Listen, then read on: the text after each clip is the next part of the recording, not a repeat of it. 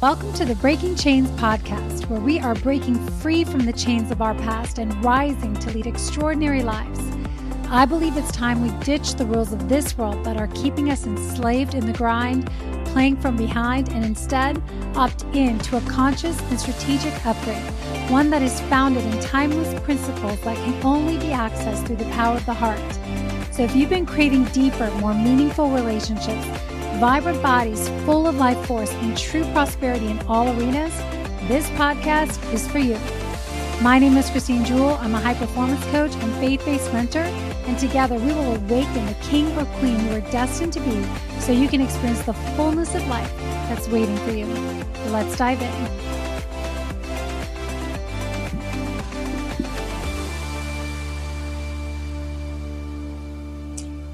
All right, all right. Welcome back to the Breaking Chains podcast. It is Christine Jewell, and today I'm coming to you to continue story time. It's story time with Christine Jewell and story time in this Breaking Chains series. If you haven't caught the last couple episodes, I definitely encourage you to go back and tune in. I'm doing a six part series on some of the stories, raw, real stories of my life that really brought me to this intersection of doing the work that I do, of having this passion and this fire in my belly to restore broken homes, starting with broken hearts, broken identity, starting with our own heart, our own identity, our own relationship with ourself, our relationship with God, in our relationship with the opposite sex, masculine or feminine, really coming back and putting things into right order. Because if you go back and you listen to the stories, when we do not have these core relationships, these foundational relationships in the right order, everything else starts to crumble.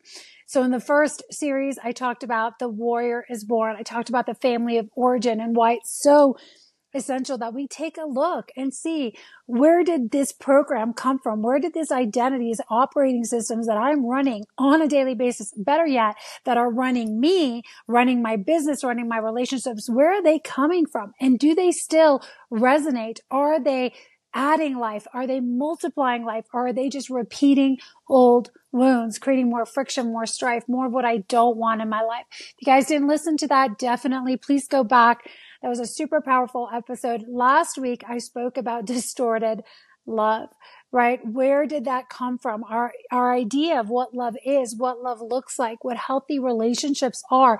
Again, we all have our own lens. We all have our version of that.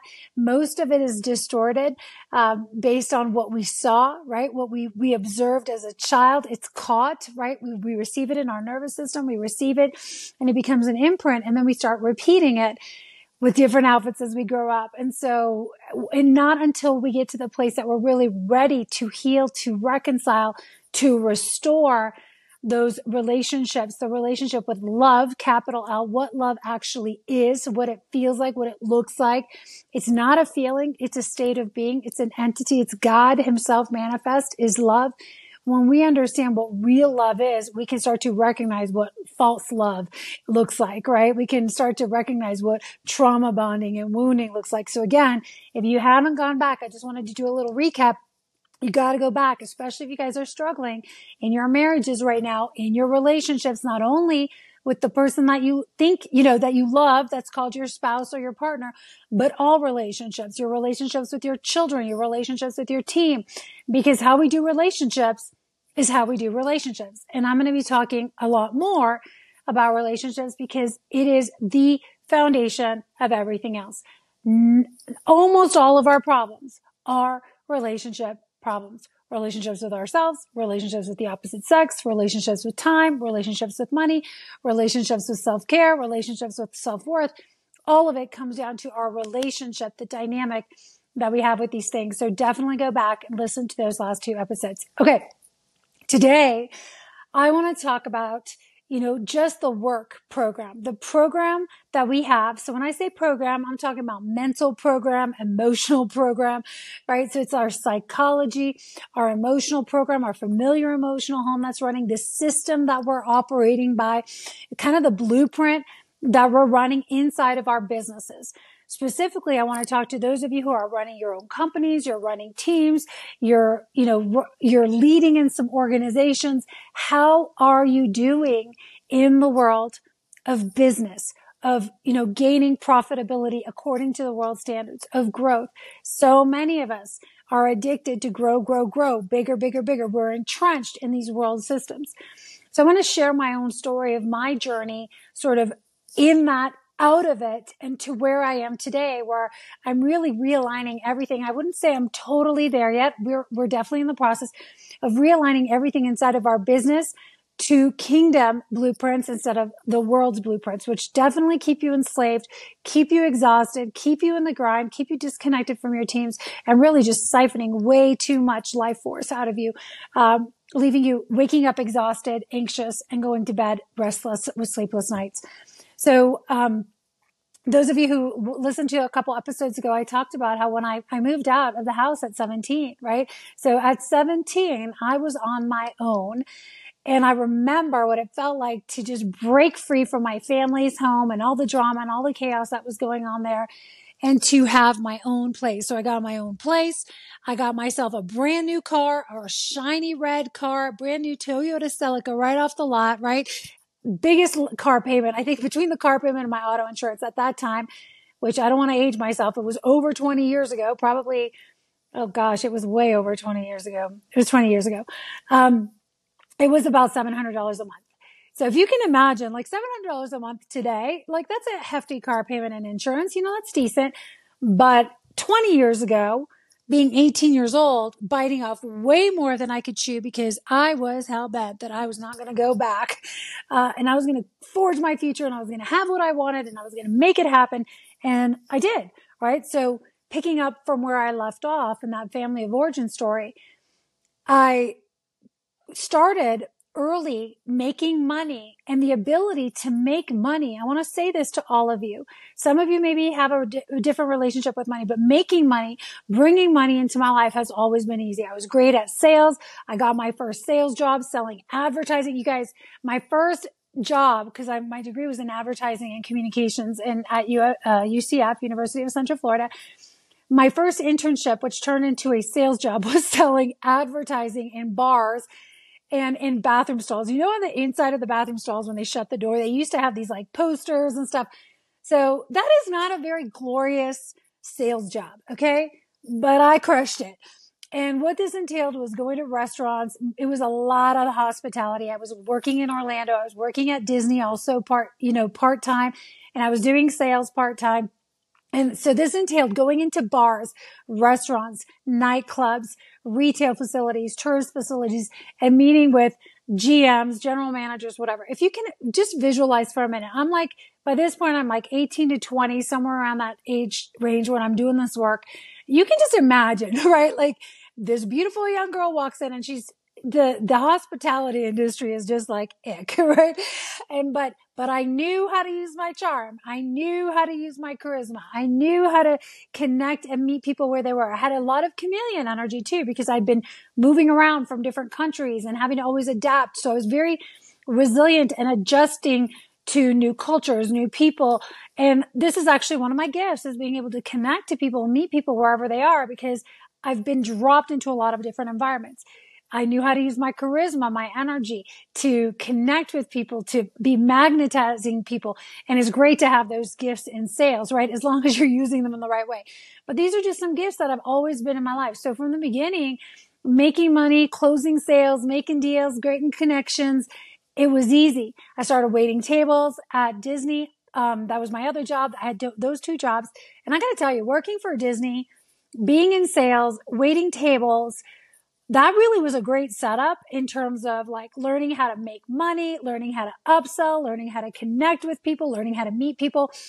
So at, at about 18 to 20, those couple years of my life, 18 to 21, I was raking in the cash. Okay. And I was fully supporting myself. By this point, you guys know the story was like, I'm a full on warrior. If it's going to be, it's up to me. I'm going to make things happen. And so I was making like, if I didn't make 200, 250 a night cash, I was pissed. I was like, this sucks, right? And so just imagine like you're, you're bringing in all this cash. You're used to bringing all this money, but it would come in one door and go right out the back door because I didn't have a healthy relationship with holding money, with multiplying money, with stewarding money, with what it looks like to actually use and invest. Like, Hey, I did not receive any education around that. So those of you right now that maybe have had like easy time making money, but then holding money, multiplying money, releasing money generously, not because you're spending it, right? Where you have this like dysfunctional relationship with money. Who taught you how to be a steward of money? My observation was just like we had this lavish lifestyle. We did what we wanted when we wanted. When my father lost his job, there was a pile of debt that came with that. You heard the story, our home getting foreclosed, us losing everything. So that was the model that I had. So I made a lot of money. I spent a lot of money. I made more money. I was like, well, I'll just make more money. So obviously today I have a very different blueprint, but it took me a couple decades to get to where I am today. And this is again why I'm so passionate about, about us instilling the wisdom into the generations that are coming after us, our children and our teams and everything else. Because man, we can start to multiply wealth and get it into the hands of good people that will do good things with it. We can create such exponential change in the world. But back to the story. I was 20, 21. I'm waiting tables. I'm doing sales. I'm like rolling and going, going, going. And I know you guys have heard this story about my relationship, but once I got married, when I was 21, I got married. And at that time, I had shifted into career and um, got married. My husband and I at the time, you know, he had, he was a big visionary. He had big deal going on with Shell Oil and Universal Studios. And a lot, there was a lot of facade going on, but he was a visionary and he was a dreamer. And I was right there with him. So we were kind of go getters and, you know, pursuing the vision. We kept, you know, trying to launch new businesses one after the other after the other. Finally, one stuck, right, called Goal Line. And it was a CRM company, uh, customer relationship management, CRM software in the automotive industry. By this time, I had my first child and I was like selling and pregnant. You know, I'm on the phone. I'm selling and pregnant, barefoot and pregnant on the phone, driving up to Canada the week of 9-11 to go to a trade show. And we were in the full push and grind, right? To grow, grow, grow, grow the vision. And there's a lot of excitement, right? When you're young, you got big dreams, you want to chase things. There's a lot of things that I wasn't privy to that were happening on the backside with his life, but I'm talking about me right now. So we we did that for a season and then I dropped in. I was a I was a stay-at-home mom for for a season as well. Was I having my kids? I was, you know, had my first child at 23, 25, 27 after I got divorced, you guys heard this story. I know I'm fast tracking really quickly. We had started this goal line solutions. It was really poorly managed. Okay. Really good at vision, really good at selling ideas, really good at bringing cash in, really bad at managing cash, really bad at managing people, really bad at relationship with money, relationship with stewardship, relationship with ego, wanting to grow bigger, so by the time we were at the place where we almost got divorced, you know, we had 40 people overseas at an office in Sri Lanka. We had a full uh, office in Canada, you know, the highest tech. We were just pouring money. Money was coming in the door and it was pouring out the back. On the outside, the facade is, well, look at them. They live in this million dollar house. They have everything together, right? They, they got all these people. They got the cars. They got the landscaping. They're traveling all the time. And I'm telling you, it was just like always a grind. Cash in, no cash. And I want to say this because I work with a lot of people like this. I speak to a lot of people like this that from the outside, you got, you, you're making money, but then you're wondering, it's like evaporating. The minute it comes into your hands, it's already all spent and there's never anything left to give there's never anything left to really bless anyone else because you're so busy chasing growth, addicted to growth, chasing the next shiny thing, the bigger office, more staff, more um, position in the marketplace. You know, this idea, look at us, we're growing fast, we got the things going. And, you know, I just remember that season of my life that we were traveling and pretending, and you guys can go back. I've already shared a lot of this in the previous podcast, but it's such a shame when you realize that the driver, the driving force behind all of that was ego, right? A lot of ego and a lot of faulty relationship with money, misunderstanding of what stewardship is, and no concept of what really we were fighting for. It was more stuff, bigger, bigger, bigger, instead of fighting for connection and unity in our marriage and a healthy home environment, right? Like we were totally off the mark. When I got divorced, when I was 30, 31, by the time I got divorced, you guys heard the story. I opened the studio and that was a season of my life that was a great humbling season because I went from perception of having everything, which was still an illusion because we didn't really own anything. We were the borrower and not the lender. We were piled under piles and mountains of debt. So from the outside, it looked cute. It looked nice. It looked attractive, but it was all fake. Okay. We did not have real wealth. We did not have liquid anything. And so the, the season of my divorce was really humbling. And I want to say that when I, when I decided to start business again at, at 31, 32, when I opened my studio, you guys heard the story about me selling the wedding ring. I mean, I started from nothing, right? And I had this support that came around me. I had somebody that came and literally gave me money for a car. My mom, who was literally just had next to nothing. She barely had two pennies to rub together. She's like the woman in the Bible where, you know, she gives her last two coins. She was the one who gave me a thousand dollars on her credit card so that I could buy gym mats and some dumbbells to open my studio. I sold my wedding ring to pay for first and last month's rent. It was such a humbling experience to go from this fake world of shiny objects and lavish lifestyle to the perception of having everyone around me, like me, basically going from there to living in a, my girlfriend's basement to them being able to get reestablished on my feet again and needing the support and the help of people around me. And I'm going to say that God just swept in supernaturally, right? Like the, the right people were around me at the right time there was people that just gifted me with things, doors that opened. My heart was really humbled in that season. I want to make sure you get this. My heart was really humbled in that season. And that was the season when I was pressing in. I would say to God, and when I, when I rolled the dice and I said, okay, I'm going to open this studio, keep in mind now, I had just been divorced. I was terrified because I was about to go through the, I was going through this really yucky separation, really yucky divorce. I didn't have a lot of money. So this is where you know, God really meets us when we don't have all of the things of our own to lean on. We have to rely on him. We have to rely on him. We have to rely on others. We become dependent on him in a whole other level. We are massively humbled. And so that season of humbling, when I started that studio, I started that seed from a seed of inspiration that he had planted inside of me. I started it with a deep longing and desire. I'd had this vision to have my studio. It was passion of mine. I was training and doing, you know, biking, swimming, running, coaching and triathlon, but it felt like such a joy that I didn't feel right to be making money off of it. Like nothing about that made sense, but it was a perfect intersection of divine inspiration, truly talent, passion, and faith.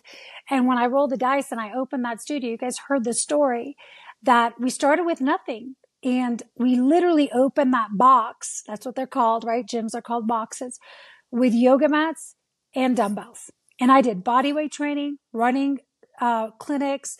And it wasn't until a few months later that we got our first set of spin bikes and it slowly, it was like guerrilla style from the ground up. But I want to tell you this. Every day was like a step of faith. Every day was like, I was so grateful to be in the space. I was doing what I loved. With every person that walked in the door, I was so excited to connect to them, to get to know them. I was like in my element, right? I just felt so grateful, so blessed. I was doing what I loved and I was making enough money to support my family at this time. The first year, I think we made 120,000. The next year it was 240. Then it was 360 and it just kind of kept growing like that. And every year was profitable until a certain point. Here's what happened. So I want you to pay attention. I started that business from a place of radical humility, really dependent on God, a leap of faith, the perfect intersection of passion and talent and divine favor and divine opportunity. And with the little that I had in my hand, I just made a go of it. With the little I had, and I had such deep gratitude such deep appreciation. I had appreciation for just the opportunity. I had appreciation for every client that I signed up. I was like doing the dance every single time somebody signed up because not only was it about their monthly fee, but it was like, I get to literally help these people. Like what? This is so awesome that I get to do what I love and I get to make money at it and, and, and, right? And so my confidence just started building and it felt so amazing to be able to provide for my kids in a time where there was a lot of financial hardship and a, uh, the divorce was really messy and I couldn't depend on my ex-husband to come through.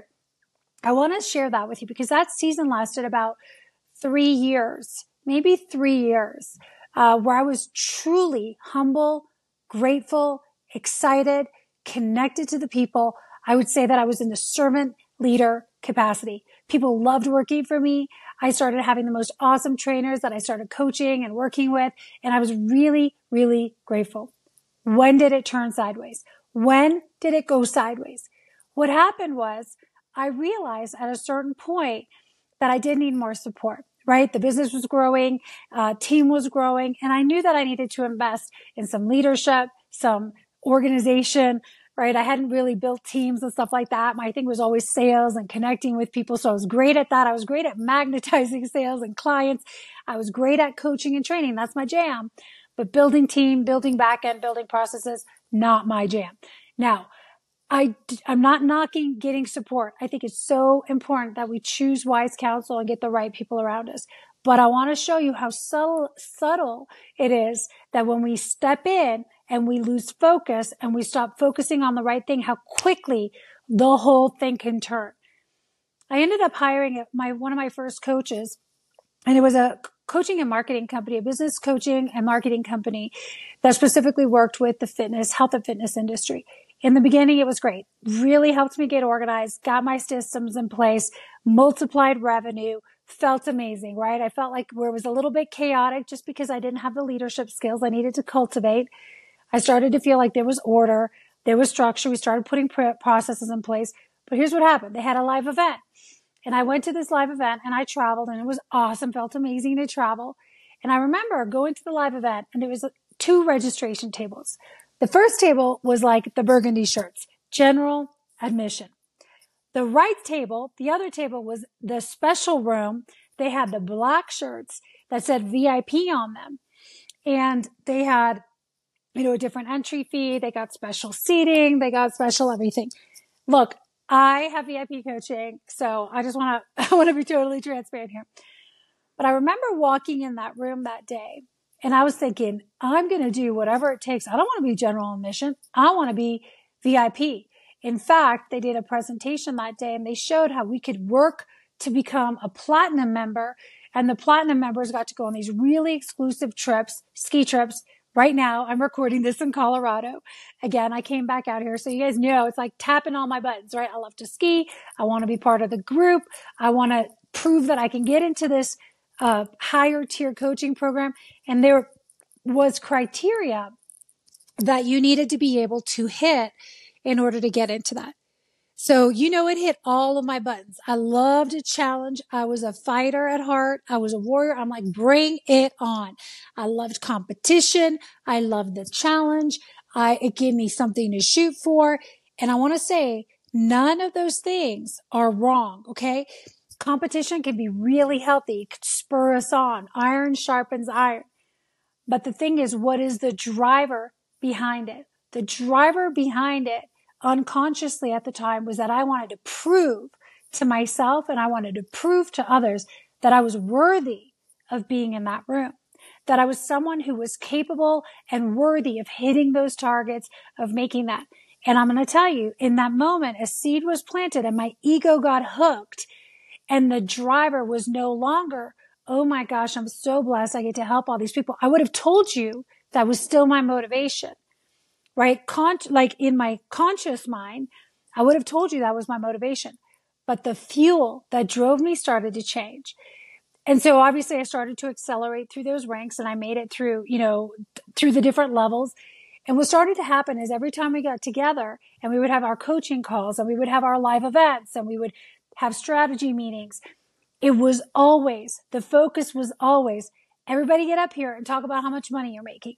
Show us your numbers. What are your profits? And so literally the conversation in my head from the moment I would get up to the moment I'd go to bed was numbers, numbers, numbers. How much money did we make today? How much money did we close? How much profit did we make? Are my people working hard enough? And we started adopting I started adopting as a leader, which meant my team started adopting because I passed it on. I started latching on to strategies and tactics, sales strategies, marketing strategies, sales tactics, copy, processes, programs that were not fully in integrity for me. I didn't fully understand at the time. Okay. I want to be totally right up with you guys, but something in my spirit, something in my soul started to feel like, ugh, I don't like this. Like something about this is off and I couldn't quite put my finger on it, but I just knew that I knew like it wasn't me. And I remember when we started sending out these marketing messages and marketing emails and automation because you know that's what everybody teaches you automated marketing now we got ai right so ai is a whole other level uh, we, we already had ai but this is a whole other level of ai writing for you writing posts writing emails writing copy so what happened is I basically started adopting someone else's strategies, tactics, even copy because I was told this is the way. This is how you do it if you want to grow your business. Like this is how it's done. The top 1%. This is what they do. This is what you focus on. You focus on the numbers, profit, profit, profit. And all of my focus, all of, I would say 90% of my focus started going away from my team, really connecting with the humans. You know, I was still mentoring. I did a lot of in-house training for them. But underneath the current was always like, so that we can grow, so that we can be more profitable, so that we can have more locations, so that what? You know, what did I actually want that for? So I started, that was the season that began the inner civil war, the inner turmoil again. I had gotten out of the program of being driven by ego and false idols, money, people status, a fake lifestyle. I had been radically humbled into this place of deep gratitude. And yet I got baited again, right? I got baited again because I surrounded myself. I got into rooms. I uh, gave my, the influence, the power to influence me to people that I started putting on pedestals. I started putting these leaders, these other business owners that would stand up in the room and they would, you know, tout their, you know, seven figure incomes or eight figure numbers and profit numbers. And, and I was just, I started to idolize them. That's what idolatry is, right? You're putting someone else above God. And I started to idolize them. I started to want to copycat them. I started to feel worse about myself. Instead of feeling better when I got in the room with them, I felt worse about myself. I always felt like, what is wrong with me? Why am I not there yet? I started to get jealous. A spirit of jealousy started to come in. And while I like, I really connected with these people, I was friends with them, I started to feel so inadequate, so ungrateful. I started to resent my team. I started to resent my business. I started to resent my clients and I was living in the gap. Just like that, right? It feels like just like that, but it was subtle. It happened over time. I started to open doors and allow things to come in. I started to focus my gaze on the wrong things. Instead of being excited and in a heart of gratitude, I already mentioned, I started grumbling. I started complaining, complaining about my team, complaining about clients, complaining about things. I invited, I started to entertain these things. I started looking for everything that was wrong instead of celebrating what was right. The driver for growth in the business where before was truly my heart was truly leading. And I really was so excited just to serve and to be there, which created this beautiful multiplication. My heart started to be focused and chasing the wrong thing, growth. I would have told you that I was wanting to grow so that I could help more people. And there was some truth to that, but that was not the primary reason. The primary reason was I wanted to grow bigger. I wanted to have, buy the commercial property. I wanted to have the multiple locations. I wanted to do it.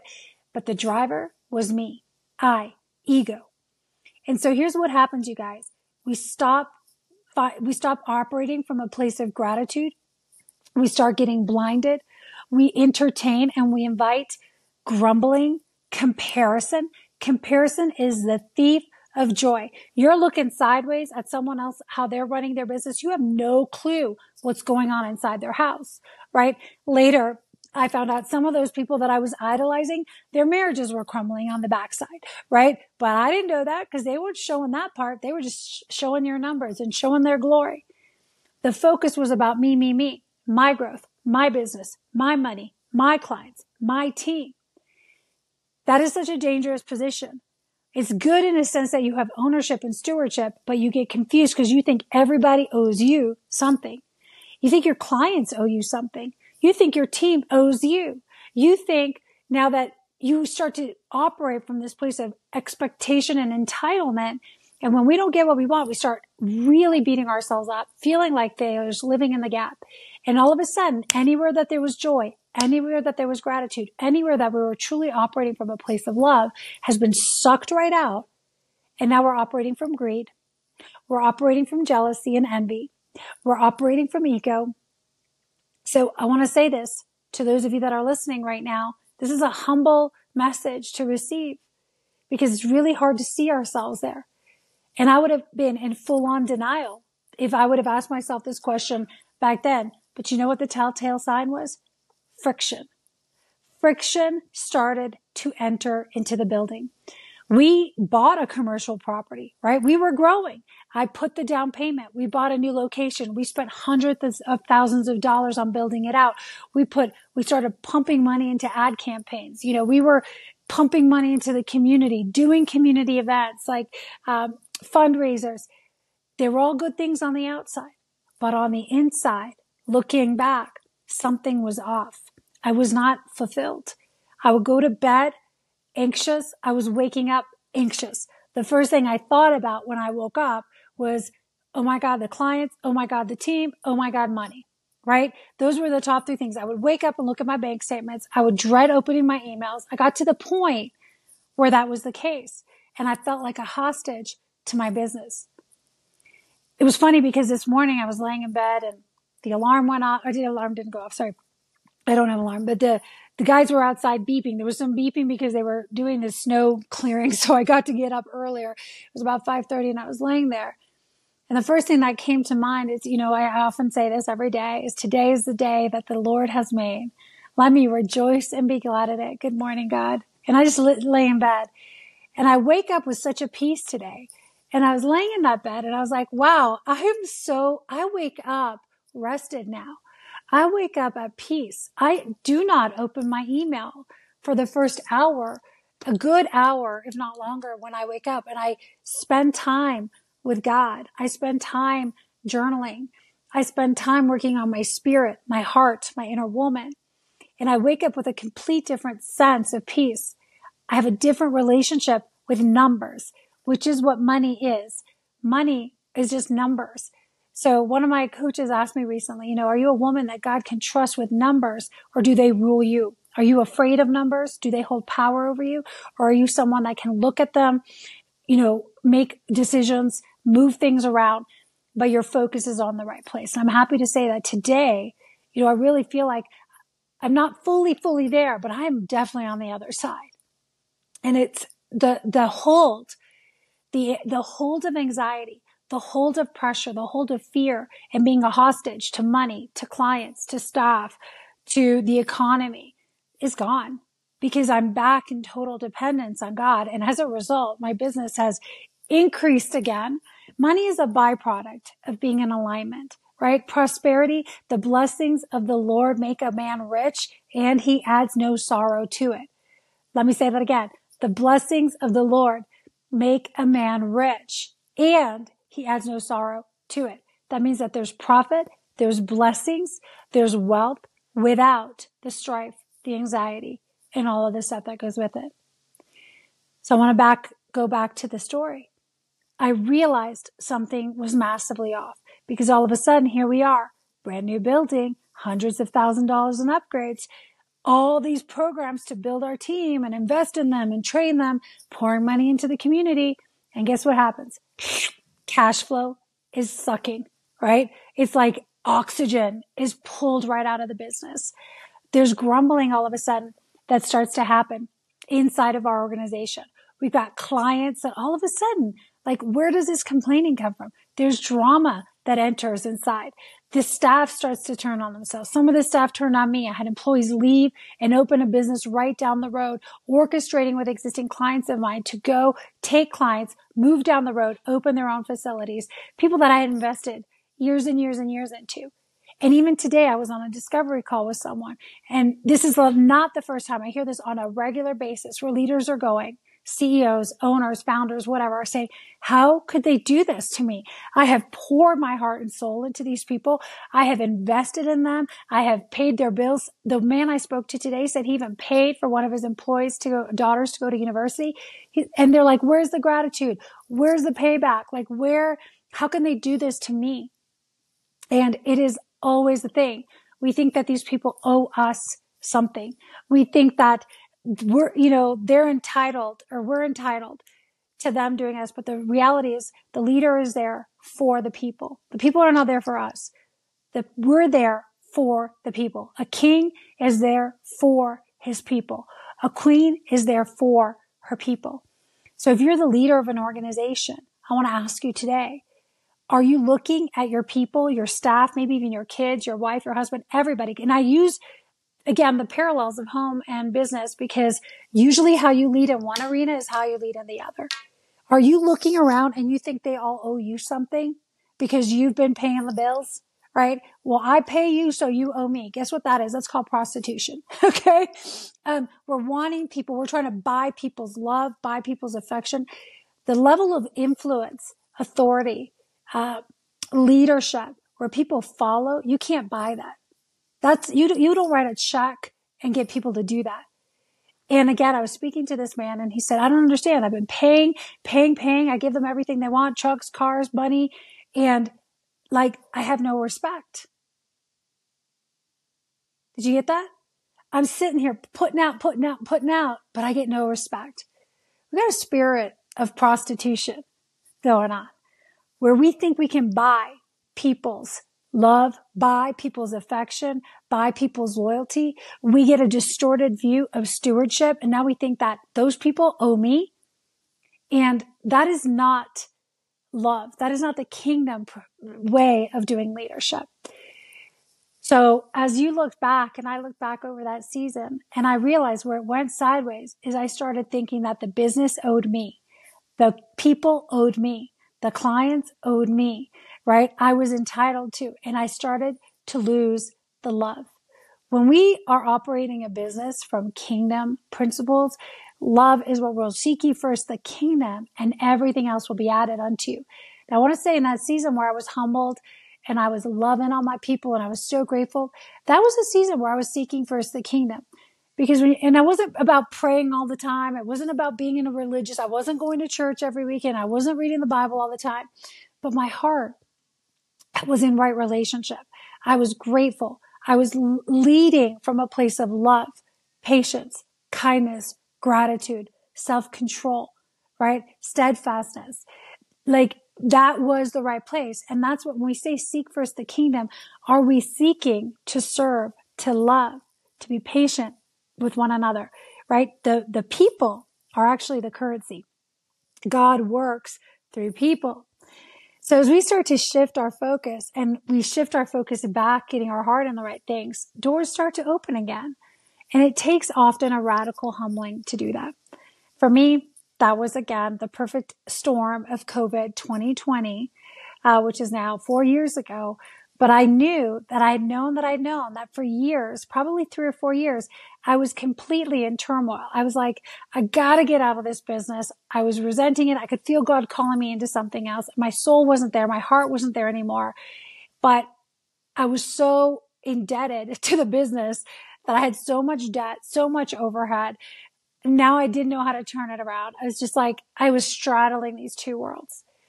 And so I knew that it would I knew something had to shift. I knew that what got me there wasn't going to get me to the next season. I knew I had to do things radically different. And I was ready. I truly was ready. And so right before COVID, I was already in negotiations to look at the sale of the business. And then from January to March, we went from being in negotiations to sell the business and the building and everything to having no business because we were shut down. And that was 10 months of total lockdowns. But those 10 months really provided me so much clarity. And I had to release, I had to release my attachment to this brand new commercial property, hundreds of thousand dollars of upgrades, everything I thought we were going to do.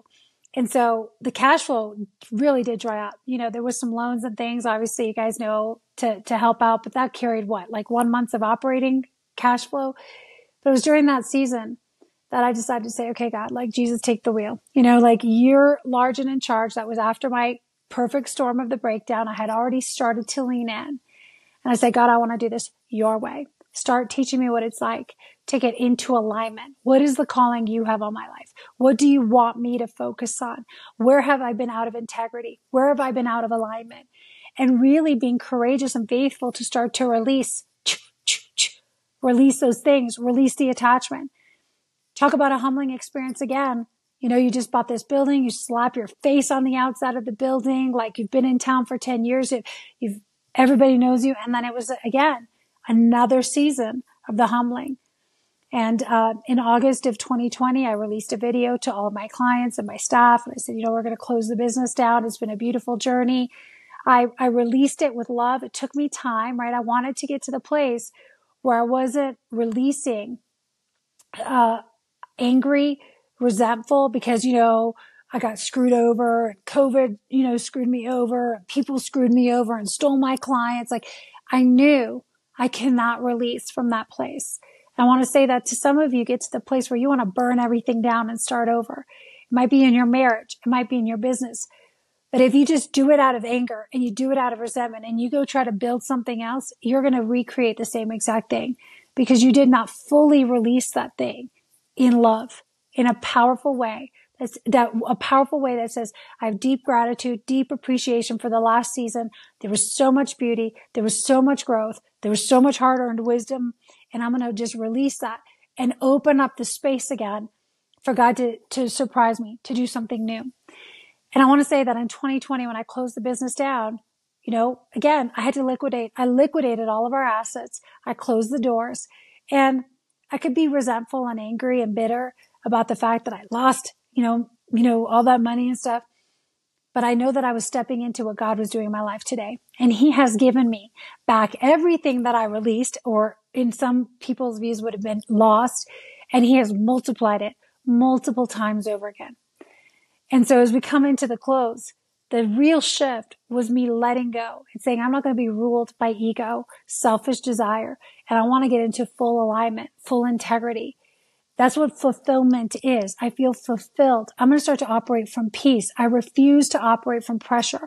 I refuse to be chasing profits and look at me. I have a eight figure business, but I actually have no happiness in my life or a seven figure business, but actually everything behind the scenes is a total gong show. I did not want to operate in that space anymore. And I made a covenant, a commitment with God that I was going to be a woman that did it different in every arena of my life. I shared the relationship piece. He was already at work in that area of my life. We, we did it with the health piece. I'm going to talk about that in the next podcast. And he was starting to do it in business. And so what I did is I got to work, spending time getting quiet. You need solitude. You need space. This is a blank canvas, you guys. So many of us are afraid to move, to release that building, to release that space, to release the old staff, to release the old um, business model and restructure. But I believe that God is calling us to wake up. And once he wakes you up and your heart is open and you start leaning in and saying, God, I want to do this your way. I'm here to tell you there's going to be a grand restructuring that has to take place because it requires a death of the old for the birth of the new. Now that doesn't mean your whole business has to go away, but it does mean that the way you lead your business is going to change the way you operate, your operating systems is going to change. Your values are going to be upgraded. A lot of people are probably going to exit, clients included, people, client, staff that is out of alignment. And the right people are going to start to come in. That I call it the grand restructuring because he's doing a new thing. And if you're attached to what's going out the back door and you're grasping and you're clinging and you're crying and you're freaking out, you are hindering the blessings that are going to come into your life the quicker you can open those hands and say, God, thank you for that season. I release it and I'm going to lean in and I'm going to trust you and I'm going to be okay in this space of the blank canvas. That what I mean by that is the unknown. You don't know yet right? That because he doesn't show you the full picture and then he says, okay, now you can release it now that you have certainty. That's not what faith is. Faith is moving into the unseen with a heart that is really committed to the right thing. Thank you so much for tuning into today's episode. If you enjoyed the show, please take a minute right now to subscribe and review. Your five star review goes so far in getting this message into the ears and hearts of the people who need to receive it. Thank you again for being part of this conversation. Have a beautiful, blessed, and prosperous day.